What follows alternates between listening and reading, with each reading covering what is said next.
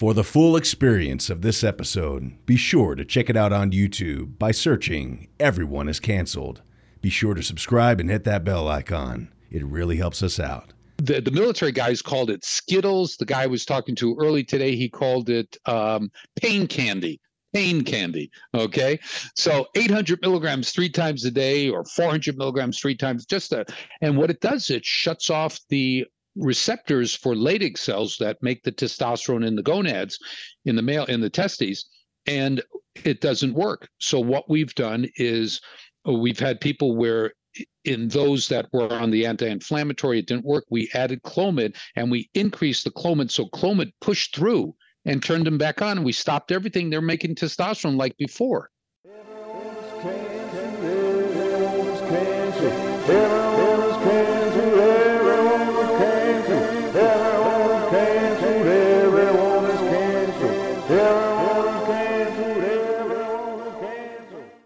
Really appreciate you joining, Doctor. There's been a lot of advancements in the last year. Absolutely. And a lot of men are getting on and women are getting on to the hormone movement. They're seeing how detrimental it can be to our health and how vital it is uh, for us to be well mentally and physically. It's an interesting combination. Uh, I have a lot of questions for you. Um, first of all, is there any way that you'd like to introduce yourself to the audience that feels most current? Uh, most current. Uh, my name is Mark Gordon. I'm uh, a physician. I specialize in neuroendocrinology, which is the science of hormones in the brain, how it influences not only our cognitive but our emotional uh, ability. And I work uh, exclusively within the uh, military venue since 2009. Started working with active military. 2015 with my partners at Warrior Angel Foundation, who made the movie uh, Quiet Explosions with the brilliance of the producer, director, uh, screenwriter uh, Jerry Shear. It uh, won the 2021 Most Important Film of the Year award. It was nominated for an Academy Award this year. And what I do is uh, develop and clinically evaluate uh, treatment protocols for addressing um, what they call PTSD, which is symptomatic traumatic brain injury, or CTE, which is symptomatic traumatic brain injury, or neurodegeneration. So that's uh, in a crux what I do. My daughter Allison Gordon takes care of uh, our civilian population, the NFL, and uh, regular people with automobile accidents who develop psychiatric or psychological problems, which are not psychiatric psychological problems, but are uh, the expression of inflammation and hormone deficiency. And I'll end there. Otherwise, I'll continue. It's so much and it's so good. I, I I'm a personal believer that we can transform our lives because it happened to me very personally. What I thought was uh, some severe psychological issues, like I, I just felt broke. Uh, right. Your medicine brought me to a place where I just started discovering myself at the age of 30 years old. And it's like, I can't believe uh, how effective it is. It, it's yeah. really interesting, and it's getting into the mainstream media. Um, what would you say is uh, the difference between some of your products? I, I, just want to jump right into this because people have been reaching out to me about your products and asking me uh-huh. questions, and I just want to know the difference between these two, which I, I take them both. Gotcha. Got it. Well, um, uh, let me give you a little bit of history that our uh, products started as uh, three independent products. Uh, first one was called Clear Mind and Energy, which my daughter Allison and I developed uh, specifically to address all the military and all the civilians that were coming to us on stuff like Provigil, Vigil, methamphetamine, dexamphetamine, Adderall, Provigil, New, I mean, uh, Cylert, and caffeine tablets and also cocaine hydrochloride, mostly here and in Peru. But um, these chemicals, you know, they're used for people who have had traumatic brain injury, uh, who develop fatigue. And it's another story of why they developed the fatigue. It's really cool. But they develop fatigue and instead of fixing the problem that causes the fatigue they put them onto a drug a side effect of the drug is it screws up the chemistry in the brain so right. we came out with clear mind and energy and we tested it in the office for about four or five years and then in 2017 launched it in uh, virginia beach with the Navy SEALs. We were invited, Andrew and I were invited to lecture to the Navy SEALs for a day. And they said, This stuff is great. Yeah. But it's a bottle. Right. What about single packets? You know, and single packets were more money than I could afford at that time. Uh, so we went with the bottle. So Clear Mind and Energy. Then the second product was Brain Care 2, which is um, our anti-inflammatory product. We tested it out at Fort Campbell, Kentucky, with uh, with the medics there, and within 90 days they felt the difference. And then the last product, which is um, the uh, B is for brain, is focuses on brain mitochondrial functioning, uh, stopping dementia and um, Wernicke's Korsakoff syndrome, which is a kind of dementia from alcohol from vitamin deficiency. So we had three separate products and we started combining them. So one of the products, the first product that we combined was everything together. And that's called Brain Rescue 3. And it was doing phenomenally well. So in 2020, we went to uh, I was invited to Camp Pendleton to lecture to the command at Camp Pendleton with the Marines. And after that, they sent me a group of guys. We added some people to it, some other veteran Marines to it. And we did a study with Brain Rescue 3 pre breakfast for 90 days. Every 30 days, they sent in a questionnaire, 18 questions. The end result at 90 days was 65% of them were 50 to 100% better and 35% were less than uh, 50% better. So the Brain Rescue 3 was validated for us as a standalone product.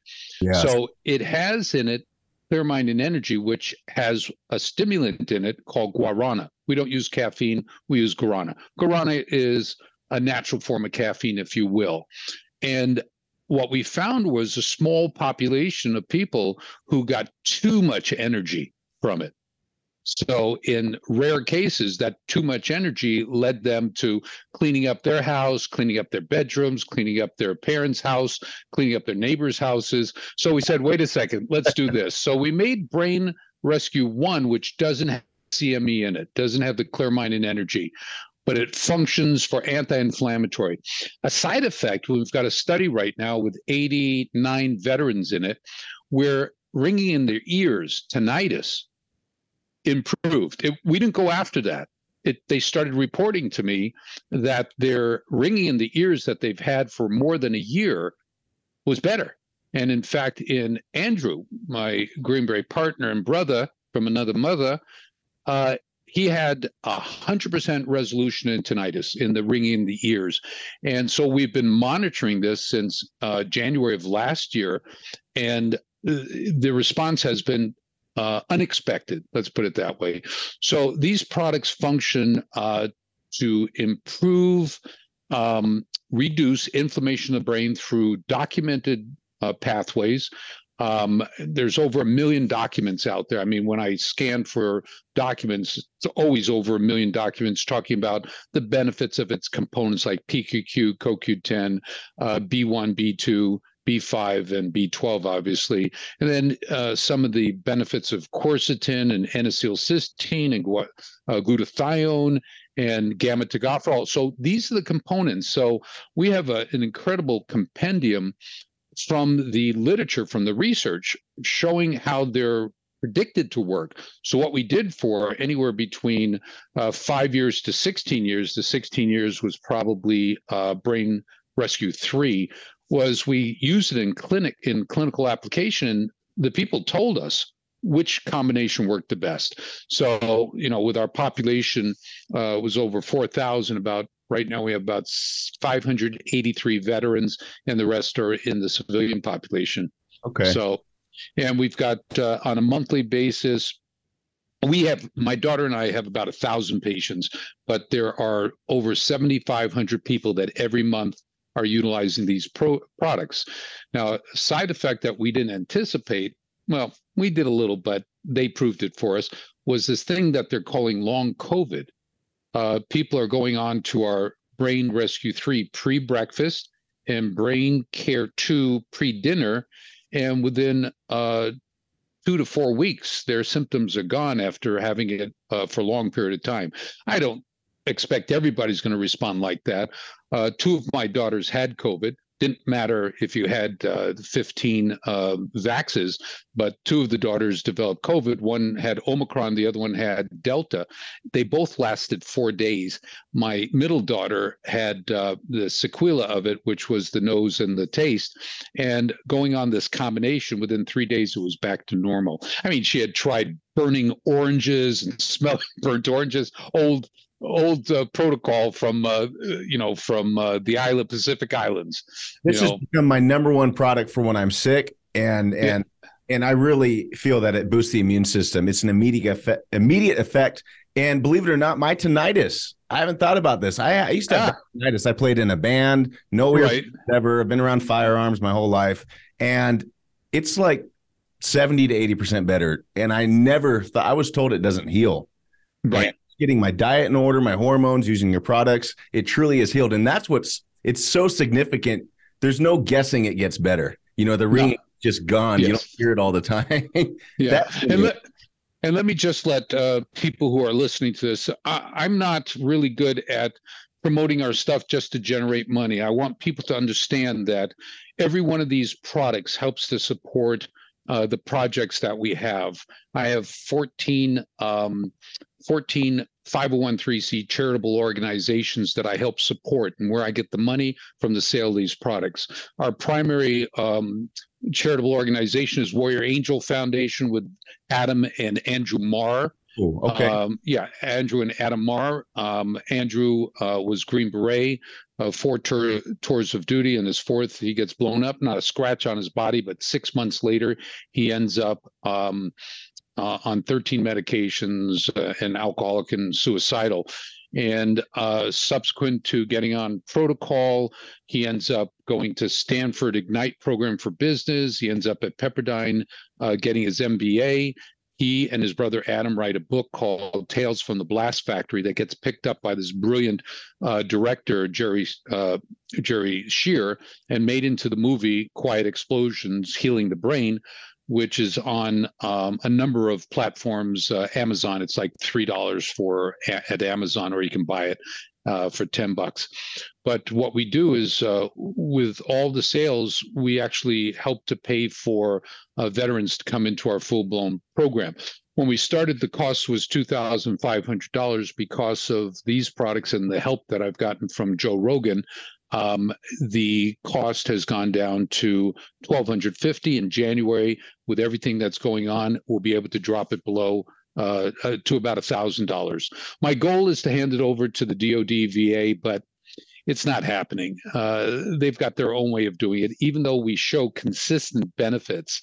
And Andrew's out there speaking about it. We've got other organizations where they have members who have uh, who have come to uh, work with us. And maybe listeners might want to understand what I do is uh, we've developed the Millennium the corporation has developed a biomarker panel, and this biomarker panel is are uh, a group of very specific hormones produced in the brain and produced below the body, but the ones produced by the below the neck, excuse me, below the neck are regulated by the brain.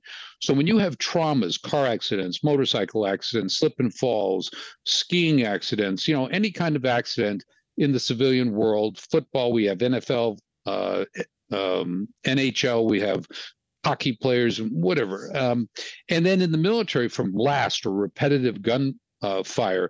What happens is these create micro traumas of the brain that causes inflammation, and this inflammation shuts down hormone production in the brain thyroid, testosterone, growth hormone.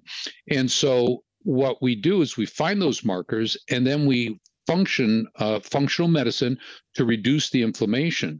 And at the same time, we put them on uh, certain prescription, whether or not it's um, uh, testosterone boosting product um, or on thyroid or what have you, in a female estrogen progesterone to help them to uh, to improve. And then uh, within a year, I mean, every month they fill out a MPQ monthly program questionnaire, which lets us know how well they're doing. And at the end of the year, we publish a uh, raw data um, accounting of how summary report of how well they do, which is on our website.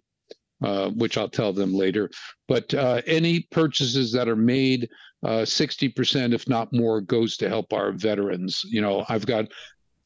I, have, I have a cousin who was medically discharged from the Marines a few years ago from a really, uh-huh. really bad TBI, and he's just healed. Send him on. Yeah. yeah. What's that? Send him over.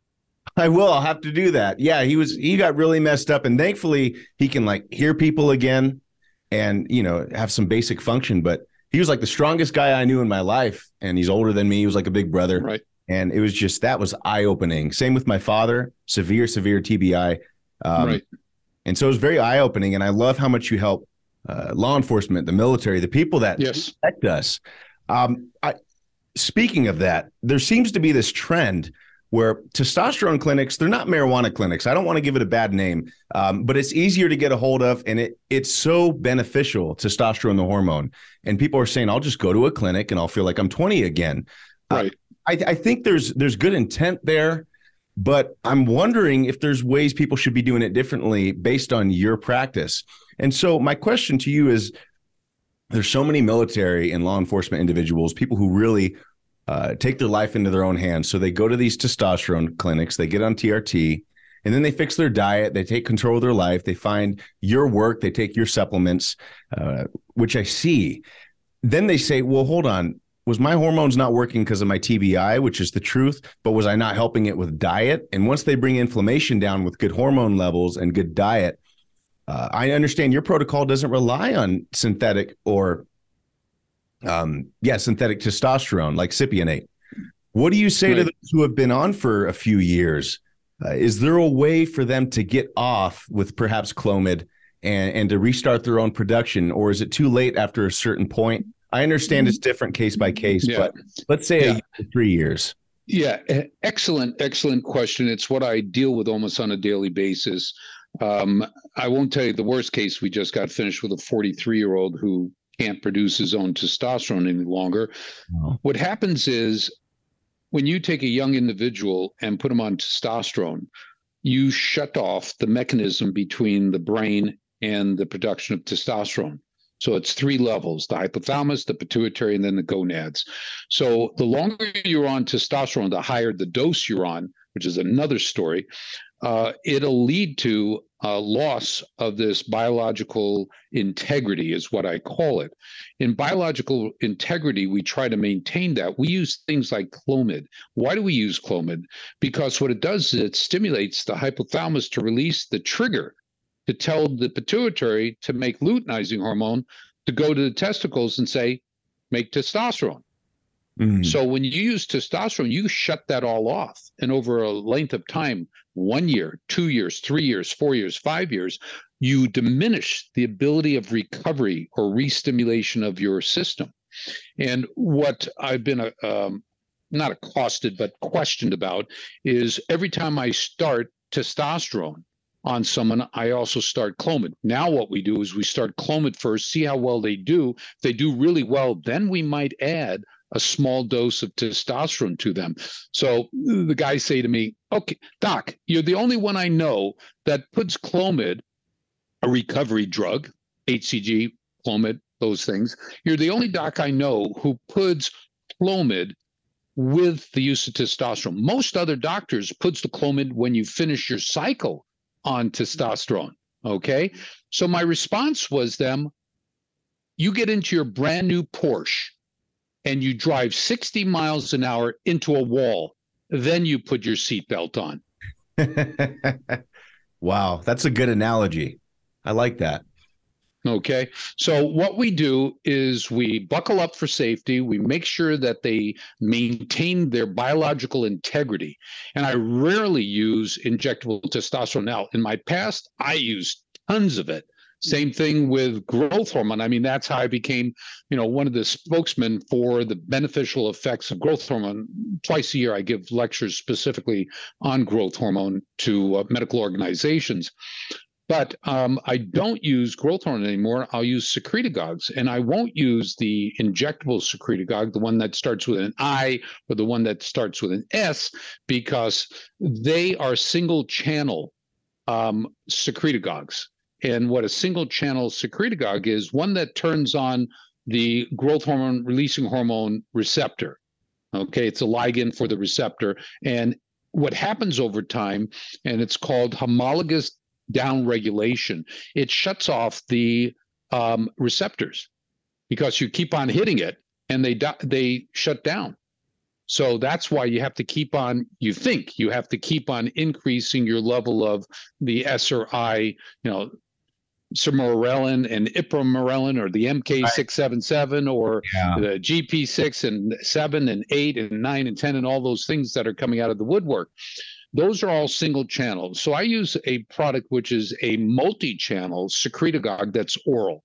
And I won't talk about it because, you know, we developed it uh, for another company in 2001 and, you know, we've had it since 2006 with physicians only. But um, it's a multi-channel, so it works on uh, dopamine receptors that increase growth hormone. It suppresses turning off of your growth hormone with somatostatin.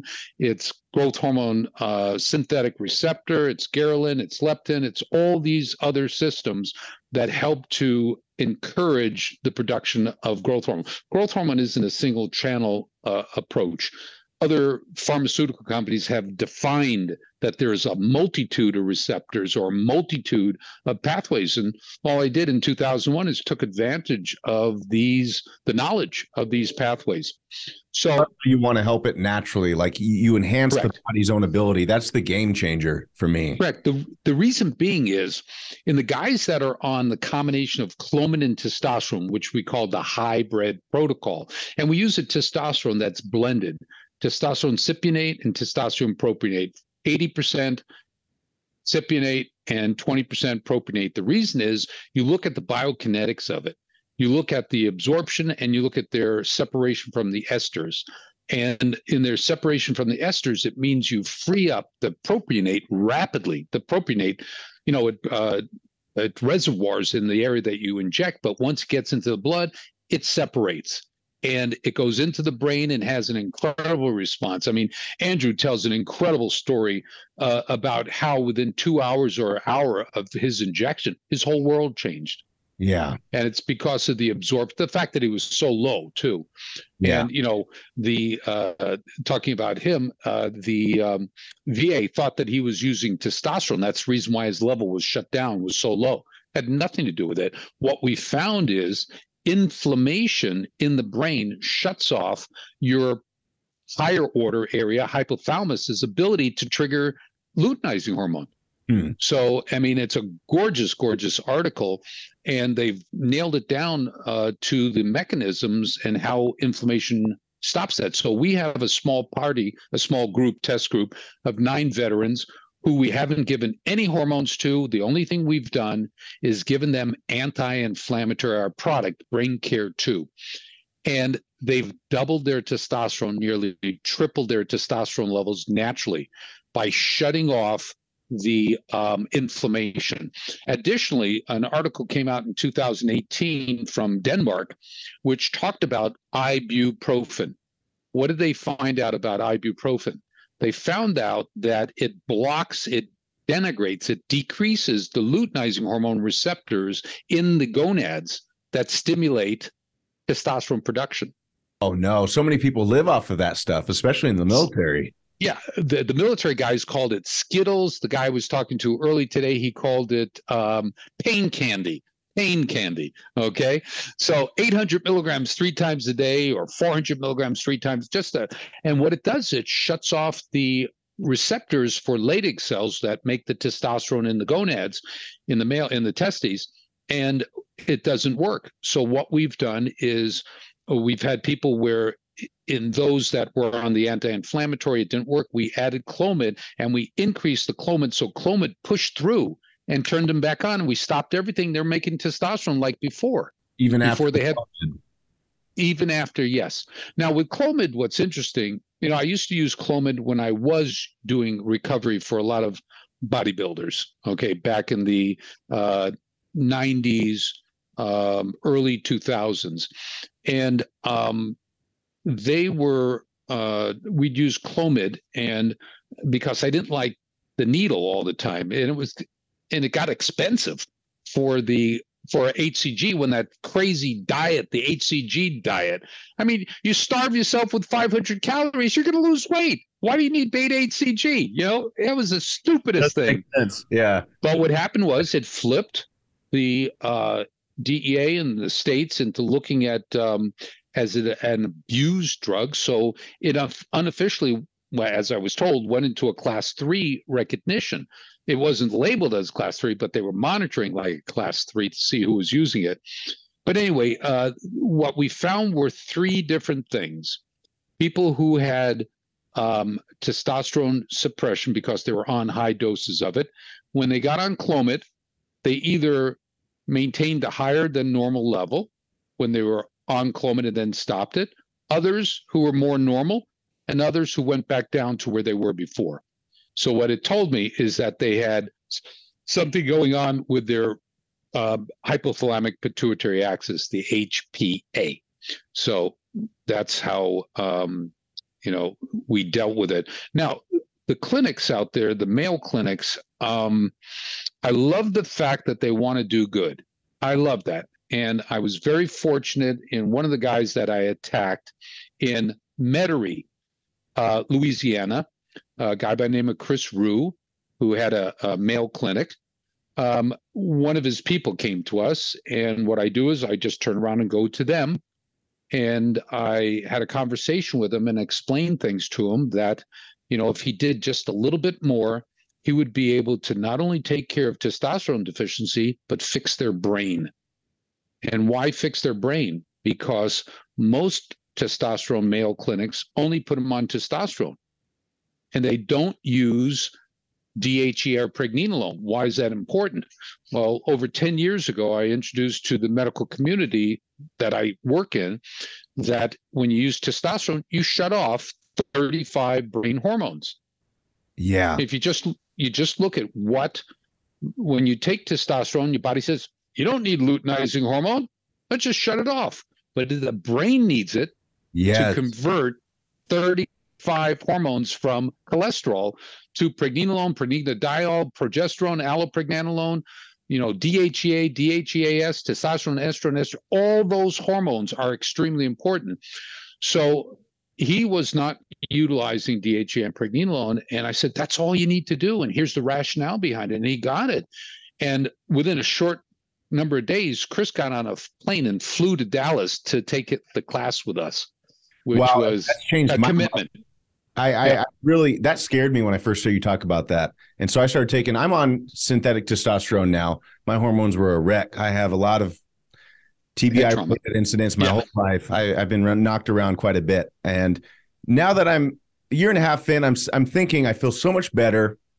I feel like there's epide- there's this epidemic where men don't finish puberty. It's this new thing, and I feel like I'm I'm filled out. I'm good. Now I'm wondering if I can restart my own production. I do take the pregnenolone and the DHEA, and I mm-hmm. feel better from it. But I'm looking to make that bridge, and it can be scary. And I know a lot. I've seen maybe in the triple digits of people wanting to make this transition in the forums, mm-hmm.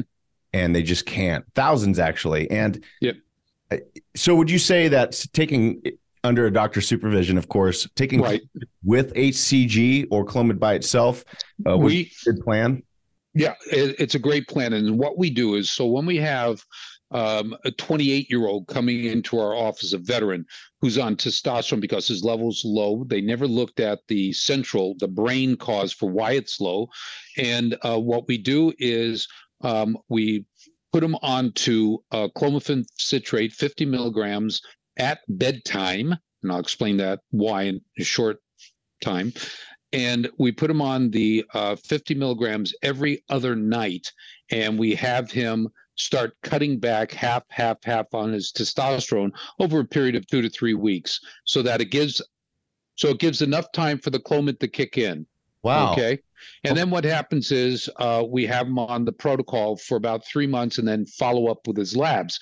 In the labs, what we want to look at is his luteinizing hormone, because that's the key. We already took his luteinizing hormone when he was on testosterone, and it's less than 0.07 usually. Okay. None. And that's where you know that you've shut down the system. When we have hybrid protocol with Clomid and injectable testosterone, we want to see that the luteinizing hormone is someplace above 0.1. If we can get it to one, even better. So what does that mean? That means that if the guy comes to me and says, "Hey doc, I'd really like to stop injecting myself, take a vacation from it. My legs are sore or my stomach sore, my arms sore, my butt sore, wherever he's injecting it, subcutaneous, not long needle. That's another thing. Dr. Uh, Eugene Shippen proved you don't need to have an inch and a half 22 gauge needle going and damaging your muscle. You need just subcutaneous it gets absorbed. In three hours the levels are the same. So you know so um, what we do in the hybrid protocol is a combination and if they want to stop the testosterone they stop it and they just up the clomid from every third day because our protocol for the past 20 years has been every 72 hours 40 milligrams of blended testosterone and a Clomid at night. And the reason for Clomid at night was a couple of my vets were telling me that, um, you know, they were taking the Clomid in the morning. That's everybody got it in the morning. And a couple of the guys, because their work schedule, they had to take it at night. And they kept on coming back saying, I wake up in my morning with such great erections and wood. They call it wood. Okay. And yeah, with great wood and wood what? you know, what? Wood? Wood what? You know, so with wood. So uh, I said, really? So in 2021, I started shifting half the people to nighttime, half the people to morning time. And lo and behold, they came back saying they had great uh, erections, better erections. So Gordon, being the researcher, you know, I stopped 17 years of injectable testosterone myself in 2015. I was on injectable testosterone for 17 years. I stopped in 215. Why in 215? In 214 was the start of our three year veteran program on Clomid. We were testing out Clomid, trying to figure out what the best dosing was, what the frequency was, when to take it, and so forth. And after the first year, that was January 2015, the levels were just so incredibly good I threw away my testosterone and I started on Clomid, which I've been on since 2015. So I've been on it for seven years. And Clomid full time. For seven seven years now. 17 years on injectable and then seven years on um, on Clomid. And because the damage that was done from the testosterone, everybody else is on every third day. I have to take it every other day in order to get the levels because I had disrupted the system, the equilibrium. So um, what we do is have them stop it. They up their uh, Clomid from every third day to every other day, and then they continue going. And if we monitor them on their Clomid every other day, three months down the road, and their levels are really good, I give them the option. You want to stop it and see how you do? So I've got about a half dozen vets right now that are on nothing except for their Brain Rescue 3 or their Brain Rescue 1, their pregnenolone, their DHEA, uh, their ultra, their multivitamin, um, and vitamin D. That's it. So you have so they're I'm guessing their levels, the ones who are off, their levels are better than they were before, even though they got off of them. Great, great statement. Some of them's levels are better but the majority of them are not, but they still feel better. Right. And okay. Inflammation has been addressed. Yes. That that's been the life changer for me. It, it's why I'm questioning getting off of it. So you think the DHEA and pregnenolone is important to stay to stay on even if you start your own production? Um, you look at the levels and uh, you adjust. Now, I'm making broad statements. Okay, right. the golden I mean, the gold standard for us or a platinum standard will be to be off everything, stay on a multivitamin, and use your Brain Rescue 3, which is basically what I've been on for the last three months or two and a half months or November. So, yeah, two months. So, I, it, it changes things. It's the only supplement to this day that I've ever taken that you feel on the first day. It's, well, it kind of made me laugh. Got, it felt so yeah. good. I've got people who feel it within five minutes, 15 minutes, 20 minutes. It takes me about 40 minutes to feel it. but uh, I don't take it any every day anymore. My three daughters, they take it every day. Wow. Okay. And what we found is that for a couple of months, you take it every day, then you can try every other day. And if it works every other day, that's it. That's that's what amazes me. I don't even use it every day. I sparse it out. Sometimes I'll just wake up and know I need it. And I've built that mechanism saying I need my brain rescue today and I take it and I feel better not just that day, but the week ahead. Yeah. Uh, so there is a possibility of there's there's somewhere to go. I know so many men feel doomed. They get on the TRT, right. the horror stories, and they feel they feel there's nowhere to go. Uh, speaking of that, I, I have a quick question for you that's kind of interesting. I haven't seen it addressed super directly. There's a lot of theories, and I just want your take on this. Uh, acne is something that people deal with both on TRT and even off, especially when they're trying to adjust their hormones. When it's hormonal, do you see that as a, a red flag that something is off in the body? No. Or is it okay, it's cosmetic. It, well, it's cosmetic, but the mechanism is uh, kind of straightforward. When DHT goes up, it stimulates the pilosebaceous organelle. In English, that's the hair follicle and the oil gland that lubricates the hair so it can come out from the follicle. Okay. So what happens is the DHT will increase sebacum, uh, oil production. Now, right. not everybody develops that. Okay. So if you look across the spectrum of DHT production, who makes the most DHT? One, selenium deficient people, and two, people who are on topical testosterone. Mm. So it turns out selenium regulates the 5 alpha reductase enzyme that allows for the conversion of free testosterone to DHT. Right. Saw palmetto does that. Pygeum africanum does that. Pumpkin seeds do that. EGCG does that. Okay. These are all ways that you can intervene with naturally to drop a natural process. So the problem with DHT is that it's three times more suppressive to gonadal functioning than testosterone is. Wow. Three times. I sent the article out to our journal club. aren't you in our journal club? I am. I love it. it it's yeah. full of stuff. Yeah, it's good. Yeah. So it went out uh, a couple years ago. This is my eighth year of doing it. Okay. So, um, so the cause for the oil is the sudden change in DHT. So you can, if you're prone to oily skin and acne, um, dr- you know, use some of these proactive products. Also, in a small group of, well, more in women than men, DHEA can do the same thing. So we start our women on 15 milligrams while we start our men on 25 or 50. And then they develop tachyphylaxis, they develop um, the uh, they don't develop as much oil. Okay. I've got some guys that are on their blood levels. The median of the range is 301. The max is 540, and they're over a thousand. No and side D- effects. DHEA. They're over a thousand. And it can help the acne, the, that mechanism? No, no. It has nothing to do with acne. All I'm saying is they have no acne. So what I'm saying is it's unique to the individual right you know, where they can have 15 milligrams or you know 50 milligrams and have a blood level of 1200 well it was 1200 you know but there's no side effects. Dhea dhea has two forms dhea below the neck and dheas in the brain. Dhea below the neck protects the heart from uh, ischemic heart disease, heart attack. That's the Massachusetts Male Aging Study. In a recent study, it protects the lungs from cytokine storm in the lungs from any form of causation. It stimulates the immune system, it drops inflammation, it helps with wound healing, helps stabilize insulin and um, glucose.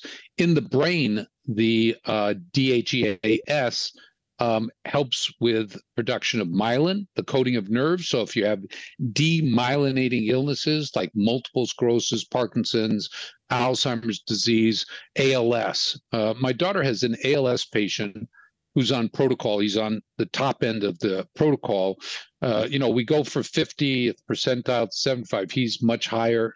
He's 75 to 100. And his doctor let us know that he's getting better. Swallowing, which was he was a football player, then a um, football player, then a fireman. But uh, you know, so I was kind of impressed with that. We have three uh, veterans who had multiple sclerosis. They're 50 to 60 percent better.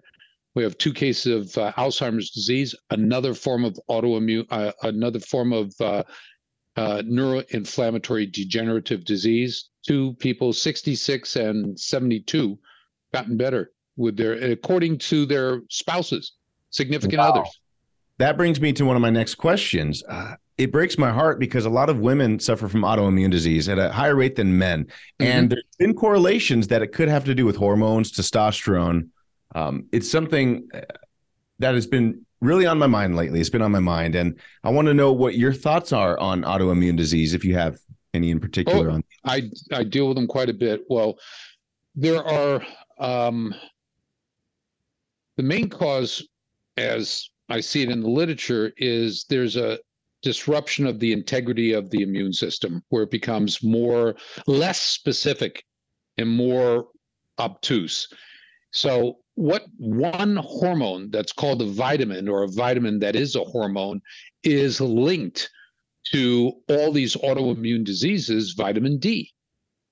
So if you look at Hashimoto's thyroiditis, rheumatoid arthritis, Crohn's disease of the gut, ischem, uh, uh, inflammatory bowel disease, uh, lupus erythematosus, scleroderma. If you look at all these, there's an association with vitamin D.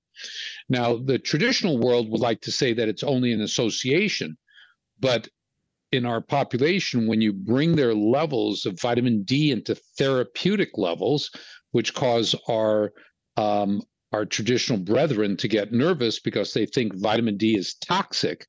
It's the calcium that it absorbs that's toxic. So I tell all our patients that we put on a higher dose of um, of vitamin D, don't take any calcium supplements. Don't use Tums because it's elemental calcium. And if you can, avoid chewing any drywall so as long as those are the three things that they adhere to, they're not going to be exposed to anything but nutritional calcium. Okay. So in the you know 28 years that I've been doing specifically this, I've never found anyone who had the symptoms associated with hypercalcemia due to vitamin D. Okay. So it's no nausea, vomiting, abdominal cramping or pain, irregular heartbeat, uh, paresthesia, tingling in the fingers and toes, coma, and death. We've not had anyone who's developed that. And there, I just sent out to one of our patients to present to their VA doc who's freaking out over his high level of vitamin D. The max is 120, he's at 69. So, how is that high level? Because they believe 30 to 60 is ideal, 29 is deficiency. Right. You know, it's all about perception. Do you want to just be within the the parameters or do you want to be dead center or you want to be a little bit higher? So the analogy i use is okay two people are sitting in front of me. One has a hundred dollars in their pocket. The other one has a million dollars in their pocket. I can honestly say they both have money. But which do you want to be? Where's right. the benefit? Guy with a million bucks for sure. Yeah, absolutely. So um, autoimmune diseases are there. Now, another is testosterone. Since you talked about testosterone, testosterone has the ability to drop four key pro inflammatory chemicals in the body called cytokines interleukin 1, 1 beta, 6, and tumor necrosis factor alpha. But on the other side, what testosterone does, it stimulates the strongest anti inflammatory marker called interleukin 10. So IL 10. And also, uh, testosterone's been found to improve CD4 and, and CD8 plus, CD4 plus, CD8 cells, which deal with our immunity. If it's stable, mm. if they're stable, the likelihood that it's going to create a imbalance that leads to autoimmune is far less. So the stability of testosterone masters matters. You don't want huge peaks and valleys. Uh, well, I haven't seen anything that specifically spoke speaks towards vacillation in levels. You want to develop a plateau. So the best way to develop that plateau is what we've started in 2001 is every 72 hours, which is two half lives of testosterone propri- uh, cypionate. Half life of cypionate's 36 hours, so two half lives. So just as it's starting to come down, you hit it again and it goes back up. So over seven injections religiously every 72 hours in the morning, you develop a steady state. It takes about seven shots, according to um, uh, pharmaceutical uh, pharmacokinesis or um, stabilization. They came up with seven uh, half lives. Uh, seven shots over the half life is when it'll reach stability or plateau, as you called it.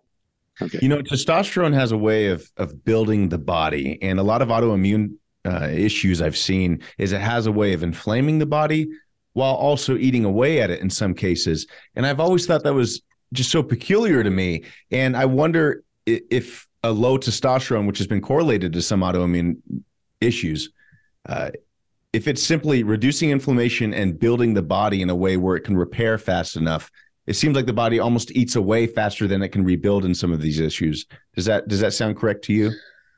Um, it's across the across my horizon, uh, so I don't know where to to to nail it. But testosterone is a double it has a double edged sword to it. Okay, in certain people, if you take too much testosterone or you take a normal amount, but you develop hyper uh, anxiety, panic attacks bouncing off the walls.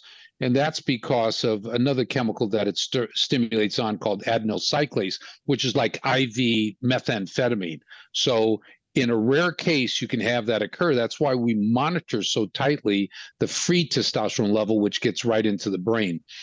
Right. So, that is one of the negative issues. The terms of uh, testosterone, too much testosterone can hurt the liver and shut down a lot of um, important processes like gluconeogenesis, making new sugar, protein synthesis. Uh, we've seen people whose cholesterol levels are high when their free testosterone is low and their free testosterone level is high. Hmm. Okay. So we see when it's low and when it's high. Could it be because of luteinizing hormone? Because luteinizing hormone is what takes cholesterol and converts it to pregnenolone. Luteinizing hormone is the rate limiting hormone to convert cholesterol to all the downline, down the line uh, anabolic um, hormones or steroidogenesis hormones. So, um, you know, what else? In terms of muscle, uh, testosterone and uh, DHEA and DHT are extremely important because both DHEA and DHT help sugar, glucose, get into myocytes, muscle cells, to form glycogen. So you need DHT from testosterone. Okay. So it helps to bring sugar. Side effect of that, just like a side effect of growth hormone, can be dropping in your blood sugar. We've seen more cases of hypoglycemia from inappropriate use of growth hormone, excessive amount. You know, they're not eating, they're exercising, and they're taking high amounts of testosterone and growth hormone, and they're wondering why they're losing their strength, they're losing their motivation because they're putting themselves into hypoglycemia. And Something most, that, go ahead. That that I just have so many questions. Uh, the cholesterol aspect you just mentioned that can mm-hmm. be kind of scary to me uh, because I see these bodybuilders or and even just normal everyday men complaining on forums saying their cholesterol's just gotten out of whack. It's changed so much on testosterone. Yep. It testosterone's going to do that. That's known nowadays. Synthetic testosterone. Uh, my worry is that one of the aspects of being on synthetic testosterone, especially if somebody's taking too much, is is it almost telling the cholesterol that it doesn't know where to go once it stops using it for its own hormones and you have an exogenous testosterone what happens to all the cholesterol that you're still eating, but your body no longer uses? Yeah, well, 85% of our circulating cholesterol comes from our liver. 15% of it max from our nutrition. That's why nutrition really doesn't do anything to modulate uh, cholesterol. It's the liver function. So there are things that we can do in our liver. I mean, I have a lecture which is called uh, Cholesterol, the Father of All Hormones. I think I've given the lecture three or four times. I had a guy from a major university who's a lipidolo- lipidologist in the audience, and he stood up. He said it was a great presentation. He corrected a couple of things, but he said it was a great uh, presentation. The bottom line is we need cholesterol. Okay. Now, I don't want to get onto you know on pharma's uh, ass, but you know since 1986 when when statins were first introduced, uh, Mevacor by Merck Sharp and Dohme, um, and we started changing our diet. We stopped smoking, drinking, exercised more, slept better, nutrition was you know great, and we went from zero dollars on statin drugs to 44 46 billion dollars of statin drugs. Wouldn't you expect and we losing weight? Wouldn't you expect for the rate of heart disease to drop? You would expect that. But where's it going? It's just shot sky high nowadays. It has. Right. What is the real issue? The real issue is inflammation. Mm-hmm. and what happens is inflammation creates inflammation or chemical like uh, smoking, alcohol, trans fatty acids, um, secondhand smoke, a whole bad nutrition causes inflammation. That inflammation causes damage to the lining of the arteries, the intima, and the body has a repair mechanism. The first thing it calls into repair is cholesterol. Why? It makes up the majority of our membranes of our cells. Right. So the cholesterol comes in, tries to fix it, doesn't fix it because it's too far gone. So the body says, okay, let's seal it off. So it sends calcium in. And the calcium is what creates the atherosclerosis, atherosclerosis, the atheromas. That's so beautifully explained because cholesterol's been made to be such a bad guy. And mm-hmm. I really see the value of it with doctors Paul Saladino, uh, among people like yourself, doctors like yourself, pointing out that, hey, this actually helps us. Uh, so you don't feel that testosterone synthetically changes our body's mechanism to be able to utilize cholesterol effectively? It does. It does. Uh, and it's all through the luteinizing hormone because normally before testosterone, cholesterol, luteinizing hormone, pregnenolone, cholesterol, luteinizing hormone, pregnenolone. Testosterone, no luteinizing hormone, cholesterol gets stuck. Yeah. The liver's making it and it's making it and it's building up. It's like the beaver and the dam, you know? Right. Right. That's so, been my that's been my concern. I've I've as I've gotten to know this, I wonder. I'm like, where is the cholesterol going to go if you're skipping this? It's been one of the biggest reasons I've I've looked into uh, getting back to a natural state as a society, as much as we yeah. can, healthy natural state. That's interesting. Cholesterol is usually scored out of the gallbladder and uh, then gets reabsorbed. So some of the mechanisms have been to block that reabsorption. But the bottom line is, what is harmful about cholesterol. I mean, if I was to show you my, my, medical reports on my level of cholesterol and then show you my ultra fast CT scans and CT scans of my blood vessels and so forth, hard plaque they don't see, but you know, you have to be concerned about soft plaque. So there's a technique which is radiographic that can look at soft plaque too. So you want to look at soft and hard plaque. And you want to look at certain tests that, you know, cholesterol, LDL, HDL, um, and your cardiovascular risk factor, those are all superficial meters. So my just to fill you in a little bit, my LDL, low density lipoprotein, should be less than 100. Mine's 273. So I had it fractionated. Why to have it fractionated? Because they found that there are two components in it. One called small density LDL, and the other one called large density LDL. The small density is the problem. The large isn't. So my 273 is made up of mostly large. Wow. Okay. The other thing is looking at HDL. Oh, HDL, happy to have cholesterol, high density lipoprotein. Well, it turns out that HDL has, like LDL, a good and a bad, or a good and a neutral. So I've got people with HDL levels of 100. The cardiologist is cheering them on. We go and fractionate it and find that it's worthless because it's made up of lipoprotein A1, which is worthless. Or is it A1 or yeah, I think it's A1. So it's you know we developed 15 years ago a panel with Access Medical Laboratory called the uh, LP6. It's 14 markers. So it looks at markers that can predict um, a congestive heart failure. You know, it's an interesting test. I stopped using it because I moved out of the cardiac world. You know, because of so an arterial is it an arterial calcium score? Is that the one that can kind of see how much calcium is built up in your in your arteries? I've right. Of- yeah, the ultrafast CT scan, uh, U128 segment uh, slice uh, that looks for the microscopic calcifications. And we've been able to remove it by about 40% with the EDTA, sodium EDTA, and phosphatidylcholine. Wow. Uh, yeah, IV phosphatidylcholine huh. and been able to read it. I mean, you can go look at it. Phosphatidylcholine uh, and um, let's see, phosphatidylcholine and uh, non-alcoholic liver, fatty liver degeneration. You can reverse that too. It's in the literature. Wow.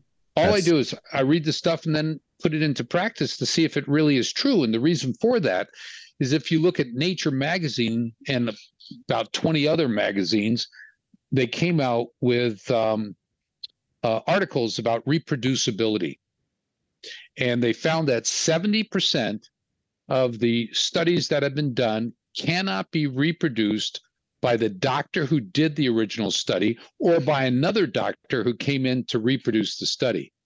Just go on to Google Scholar and put in research reproducibility or reproducibility, and you'll get, and you're reading it and say, wait a second, if the stuff that I'm reading, 70% of what I'm reading right now, you can't be reproduced, what does that tell us? What do we know? That's right. right. What's what's real? What's wow. real? Yeah.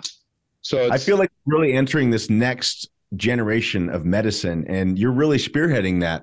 And I'm trying to shout it from the rooftops because I don't I don't think people understand in layman's terms eh, layman's terms how game changing the medicine that you're into is and the way it can change the life and how important hormones are physically, mentally, and even spiritually. I, I think it's transformed me completely. And I really appreciate the work you do. Uh, do you have any thoughts on uh, microplastics as they say they affect the hormones? Well, it's endocrine disrupting chemistry is mm-hmm. what it is plastics, BBCs, um, mercury, lead, uh, because mercury and lead will disrupt the ability of DHEA to convert to androstenedione, estrone, testosterone, and estradiol. So you've got to look for that. Um, these microplastics, I don't have the full biochemistry and uh, chemistry of how it interrelates, but it's in this population of endocrine disrupting chemistry and they're all around us in plastics you know in plastics why you shouldn't heat anything in plastic even though it says it's microwave safe use you know use a you know a good what uh, porcelain or you know um, ceramic kind of neutral without lead in it uh, neutral uh, dish to heat things up. Um, but what we're seeing uh, a lot of cases of uh, endocrine disruption, and one of my colleagues, um, Edwin Lee, who's an endocrinologist at uh, in Orlando, uh, he has a phenomenal lecture on this specific area of endocrine disrupting chemistry, and plastics uh, is part of that. It's not an area that I see very much. What I do see is the lead and mercury uh, toxicity. And that's from Fort Bragg, from the guys that are in close quarter combat training, where they're exposed to the plumes of uh, plumes from their weapon. Uh, the firing pin uses mercuric chloride, and then the round comes out of the the barrel and generates you know plumes of lead. So lead and mercury interrupt the ability of dhea to be converted to what comes next in the cascade because it poisons the enzyme they call it 3 beta hydroxysteroid dehydrogenase. An enzyme gets poisoned. And these these endocrine disrupting chemicals they disrupt different enzyme systems. So you can't make testosterone, you can't make estradiol. So, you know, I haven't seen, but I know it's out there. I don't have firsthand experience with it, but I know it's out there where they have centers that do test for these uh, disruptions. So you, instead of putting you on the hormones fix the problem if they can fix the problem. It's exposure, get you away from the exposure. Yeah. I think that's huge. So staying away from microplastics the best we can is probably collectively yeah. a good idea. Yeah. Name me something an environment where there are no microplastics. Yeah. The moon, Mars. right. Where do you go? Yeah. How do you at this point? That's the thing. Yeah, I really appreciate how you bring attention to it, Dr. Gordon. It's just the beginning of something better. We're always improving, and yeah, I appreciate the energy there. Yeah, I was just looking for an article I received from. Um, let's see, is it? It was very depressing. It was a recent uh, article that came out that basically states that uh, we should not be doing uh, hormone replacement. Let's see, where is it? Here it is. Uh, American Academy of Family Practice, hormone therapy after menopause not recommended, says the USPSTF, whatever that is. I'll send it to you. But um, the uh, bottom line is they don't believe that we should be proactive in using hormonal replenishment in women without symptoms who are menopausal, mm. which I totally disagree with because I can show them stacks and stacks of articles talking about when a woman's FSH and LH elevate, which is an indication of hormone deficiency, they may or may not have any symptoms, that it is highly associated with and documented to cause cognitive impairment and accelerated Alzheimer's disease. So ask women who are given the option, you're asymptomatic and not to go on hormones and run the risk of developing Alzheimer's disease and look at the stats on it, or else to go on to hormone to protect you proactively. So they're basically saying only treat women who are symptomatic. So those who are having hot flashes, cognitive impairment, wait until the car hits the wall and then put the seatbelt on. Yeah, that's horrible. It's it, it's this scary trend I'm seeing now. It's almost like an attack. It feels like against the the entire industry of how hormones can heal human beings. Uh, it just like a broad stroke against hormones, and I'm not sure what that is. Uh, you know, maybe it's because it's such a simple fix, but I don't know. It it, it is scary though, and you even see it with things like HC, HCG, as you said earlier, um, which you are a believer in using. Is that correct? Using HCG? Uh, I, I, don't use HCG anymore. Okay. I stopped using really? it about uh, five or more years ago. Oh, really? And why is that, if you don't mind me uh, asking? Because I find that the clomiphene citrate or the e-clomid work very well. Nice. You know, so and it, it's more mobile. They don't have to take needles with them. The cost for it uh, for six months of Clomid through our uh, contract with uh, pharmacy that dispenses it right to the patients, it's about 90 bucks for a six month supply. Wow. That's look at the cost, monthly cost from the average pharmacy for clomiphene citrate, which just tripled in price. It did. I saw it. It skyrocketed. It's insane. Well, how going to diet here? I'm curious to think. I'm curious to see what you think about diet and its importance in our hormones. Is there any recommended diet you have for hormones specifically and general health? Is there anything that you see that is well, probably a no-no there? Yeah, at this point, what I basically do is I defer to my daughter Allison. She's the one who does all our nutrition, gut health, gut brain. Yeah, Allison does all that. It's a great one to have on the show. But yeah, wow. um, yeah, but she um, you know, she likes to, um, let's back up a second. If we know that the gut, when it's inflamed from dysbiosis or from alcohol or from poor food choices, that it creates inflammation that goes to the brain and creates inflammation in the brain that shuts off your hormones. So, what don't you want to do? You don't want to inflame the gut. Right. You want to heal the gut. Okay. So, all the things from um, low inflammatory uh, meals, making sure your balance of uh, fruits and vegetables are great. You know, if you're on a um, carnivore diet, well, they found that you can do better if you add just a little fruit to it. Okay. Yes. Right. Yeah. You add fruit to it, it'll help. Um, but you know, I really don't delve deep into it. I mean, in our program, it's not just about hormones and supplementation, it's about meditation, sleep, it's about nutrition, it's about hydration. So you need to have all those things in play in order for you to maximize your benefit. If you dehydrate, it causes toxicity throughout your body. If right. you don't meditate, cortisol takes over and creates inflammation in the brain through fractalkine. If you don't sleep well, you can't regenerate the brain, so you wake up in the morning feeling great. If you're eating poorly, you can induce inflammatory arthritic conditions or you can further the inflammatory cytokine production. So it's multifaceted. I take care of a couple of them. My daughter does the rest of them, and her patients or civilian populations get an added bonus, which I don't have.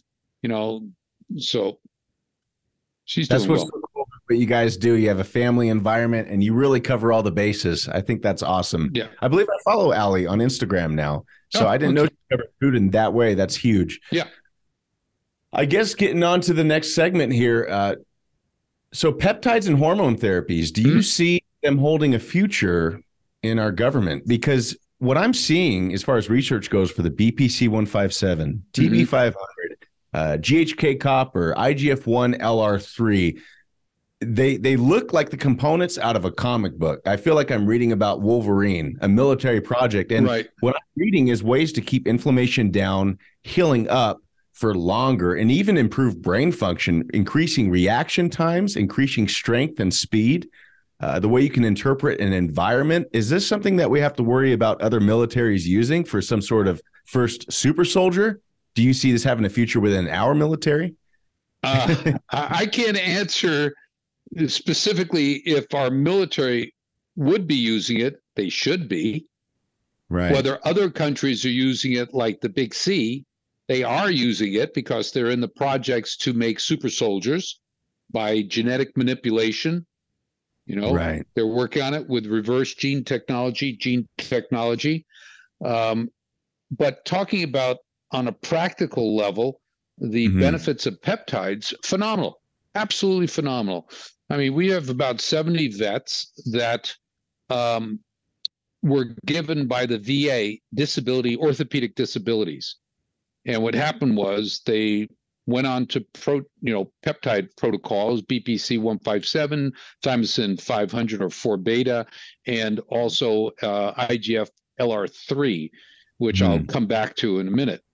And what happened is they heal rapidly from shoulder, from neck, from hip. I've got a 71 year old guy who um, has chronic left hip pain and within the six week treatment protocol, two weeks on, two weeks off, two weeks on, his hip pain disappeared. He called me up. He said, My hip pain is totally gone after 20 years, 25 years, and my back pain is gone. I said, You never told me about back pain.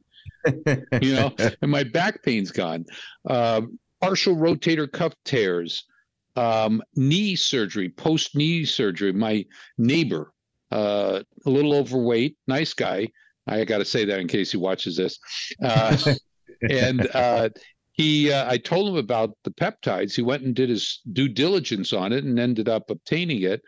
And um, his doctor said he's so far advanced in 10 days after his surgery. You know, that's what I'm seeing over and over anecdotally. Hard scans of partial rotator cuff tears, yep. uh, people needing uh, hip replacement surgery even and they go back to their doctors and their doctors are almost angry at them because they want to know what they did because they've never seen that right it reminds me of comic book like okay. results yeah i have a surgical neck um, in the beginning april i developed uh, neck pain and for six weeks i couldn't sleep it was just maybe two hours a night it was horrific pain i don't take narcotics so I had to deal with it. Yes, I did anti-inflammatories, made sure my diet was better. I had to get rid of the uh, uh, 100% fat uh, vanilla ice cream. I had to get rid of all that uh, great stuff. And um, I went on to the peptides and for a six week course, I was seeing a just started seeing a neurosurgeon, great guy. And um, then uh, I went back to him mm, about three months later. I've got full range of motion in the neck, no pain, no electricity. I still can't lift more than 15 pounds above 70 degrees because it got my long thoracic C3, C4, C6, C7. But no pain, full range of motion. I'm out in the you know garden doing my usual bullshit. So I got to compensate with my right side. But um, you look at the MRI, it looks bad. But I have no symptoms. So the guy says to me, "What are you doing?" So I'm doing peptides. I got to learn about peptides. So he's now reading the book. That's uh, so great to hear. Yeah. He is a younger orthopedic uh, neurosurgeon, younger neurosurgeon. He's a younger neurosurgeon. So the ones that are younger either are so ingrained with their their organized their school that they went through or their self-thinking and they say, "Oh, let me look at it." There is that divide there. I'm really having a lot of respect for doctors like Paul Saladino, doctor yourself, who are stepping up and saying, "Hey, this is what I've observed. Take it or leave it, but it's improved my lives and many patients." Right. And really being popularized. So, let's see. So, BPC 157 has been shown to bring inflammation down even in the brain and even heal the brain possibly from certain injuries. Uh, do you have any uh, do you have any notes on specifically uh, the effects it does have on the brain? Yeah, well, again, uh, if you look at BPC 157 and where it came from, came from the gut. It's what a, a pentadeca uh, amino acid. And um, if you inject it, it has benefits on ligament, tendons, and uh, muscle. And if you inject it, I think it still has some beneficial effect on the gut, like what? In uh, cases with uh, dysbiosis, inflammatory gut, leaky gut, you put them onto BPC 157 capsules and it heals it.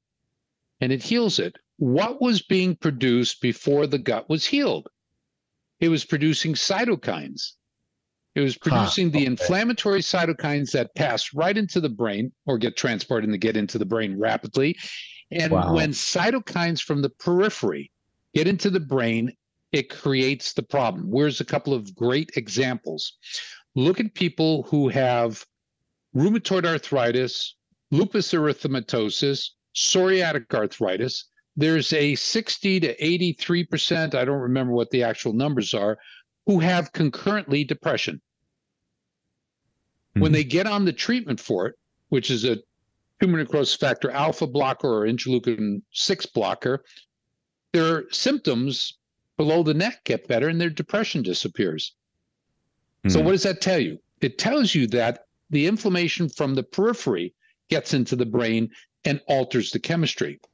The most important thing that um, uh, I should say the most important, but a consistent thing that I find in our patient population, whether or not it's the military or our professional sports people with CTE, if you will, is that they have three common symptoms insomnia, depression, and fatigue.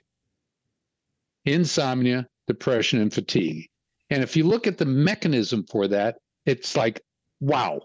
And the mechanism is tryptophan, you know, that stuff that we get a lot of during Thanksgiving coming up, and we feel a little fatigued from it because tryptophan can have this soporific, this sedating effect on you. Well, tryptophan is converted to what? You know what tryptophan is converted to? Not is it melatonin? That's the next one. Before melatonin, it's serotonin. You got it's serotonin. serotonin. So it uses tryptophan hydroxylase to convert tryptophan to serotonin. And then serotonin through tryptophan decarboxylase is converted to melatonin. Oh, so right what happens if you don't have melatonin? You don't sleep. What happens if you don't have serotonin? You get depressed. So you're not converting the tryptophan to serotonin. So serotonin builds up and becomes soporific. So you get fatigue. And then at another level of tryptophan, it becomes what's it called? Neuronic acid, nerlixic acid. It becomes an acid in the brain that destroys the brain. Okay. So what is going on with tryptophan hydroxylase and tryptophan decarboxylase? They're influenced by inflammation. They shut off. So wow. you lose the ability to make these enzymes when there's inflammation in the brain. So our anti-inflammatory products, the Brain Rescue 1, the Brain Care 2, the Brain Rescue 3, all of them have different levels of uh, approach or attack of this inflammatory cascade by stopping the epigenetically by stopping the production of the trigger to cause these inflammatory cytokines to be released. So that's how the gut plays a role in it. We've got a, a, a son of son of a invest uh, whatever he does uh, in finances. His son has uh, chronic inflammatory bowel disease. It's one of my daughter Allison's cases, hmm. and within three or six months, the doctor who was taking care of him for his gut problem freaked out because this kid had no longer any findings of inflammatory markers in his gut. That's incredible. Yeah. So his father is very interested in helping us with the recognition of our products. Yes, that's so, what I'm talking about. It needs to happen.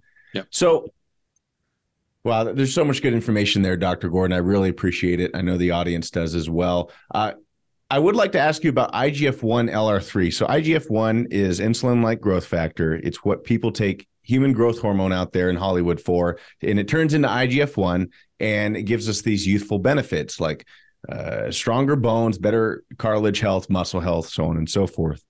I'm curious what you think about IGF 1 LR3 in a long term context, because I know LR3 uh, gives it a much longer half life, I believe about 20 hours, give or take. And I'm curious what you think about taking IGF 1 LR3 as a sort of youthful enhancement over many decades in small amounts and small cycles. Do you think it's something that we have to worry about overgrowth of organs or heart tissue? Or do you think it can be safely done over long periods of time? Yeah, if you, it's a great question.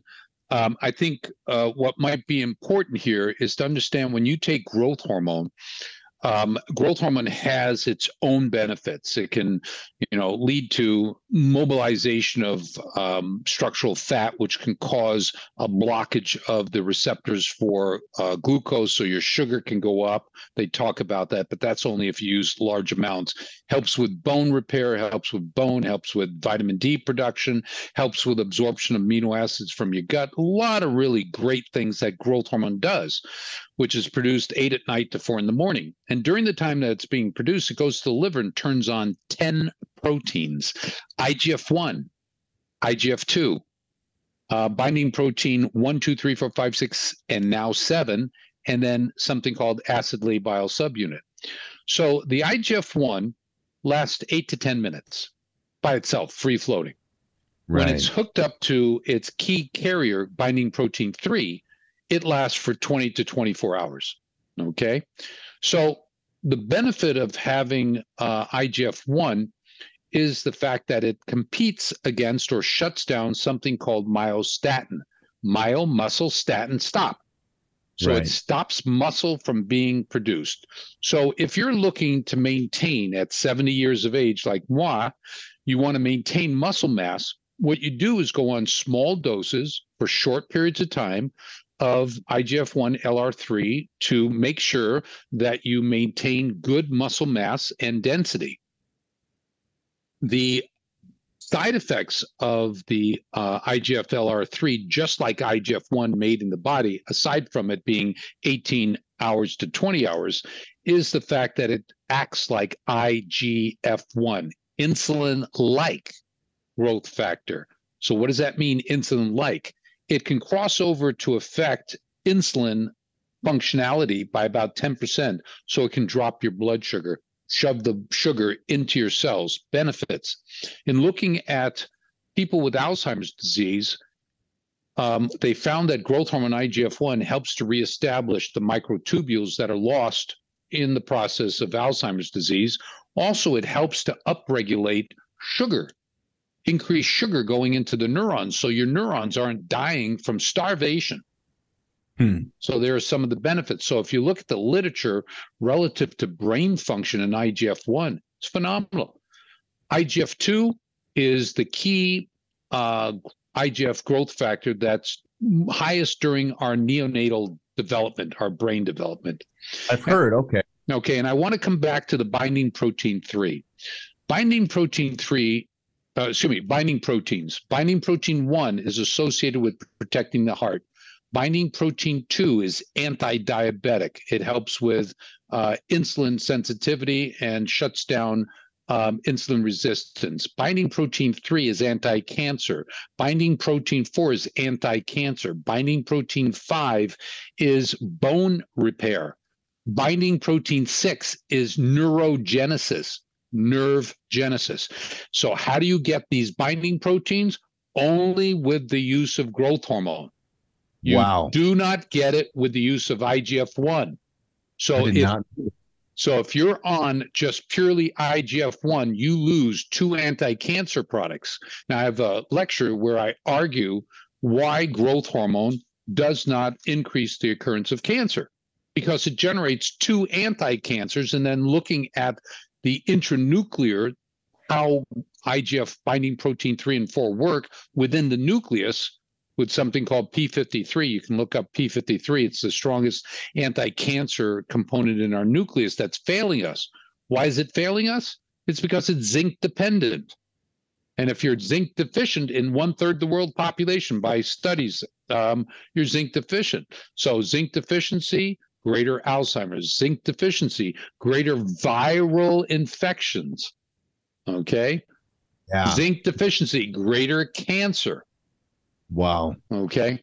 Anyway, so this is the side stuff that I get from reading about how great zinc is for slowing down conversion of testosterone to estradiol. So to get to that article, I had to read all these other articles about zinc and its other factions, 300 functions plus in the body. Wow. Yeah, great so it stuff. Sounds like maybe it sounds like staying away from too much IGF-1 specifically. Correct. Correct. Okay. You can cycle it uh, you can cycle it with your growth hormone, you know, the combination of the two, uh, or low dose growth hormone, or else you can stimulate the production of binding protein 3 through the use of a phenomenal nutraceutical called quercetin. Yes. Quercetin, Which your product have, right? yeah. Quercetin, the products have it. Quercetin um, inc- is also called an ionophore that brings zinc into the cell to block viruses. There are seven viruses it blocks. You know some of the important ones. Uh, it uh, shuts down NF kappa B, which is the trigger for anti uh, for inflammatory proto, uh, inflammatory cytokines. It increases mitochondrial production, increases mm. IGF binding protein three. So it's a ubiquitous. I mean, it's multifaceted or multi yeah multifaceted. Wow. So maybe running it by itself without any of these uh, things like quercetin or human growth hormone is not the greatest idea. Correct. I mean, your IGF 1, correct. You need to back all bets. You know, think of uh, what's the worst possible thing and anticipate it and treat it accordingly.